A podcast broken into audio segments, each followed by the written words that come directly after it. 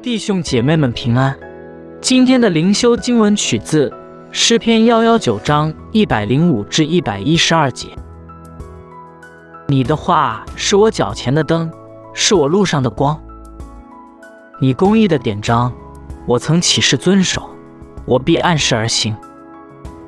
我甚是受苦，耶和华呀，求你照你的话将我救活。耶和华呀。求你悦纳我口中的赞美为供物，又将你的典章教训我。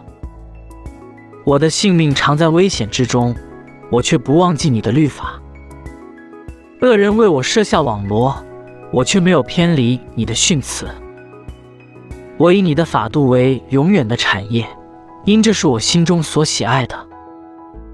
我的心专向你的律例，永远遵行，一直到底。让我们同心祷告。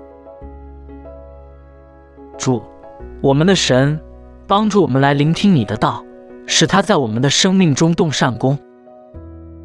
阿门。愿神的恩惠临到你，并你所做的一切事。愿他的爱满足你所有的需要，使喜乐充满你。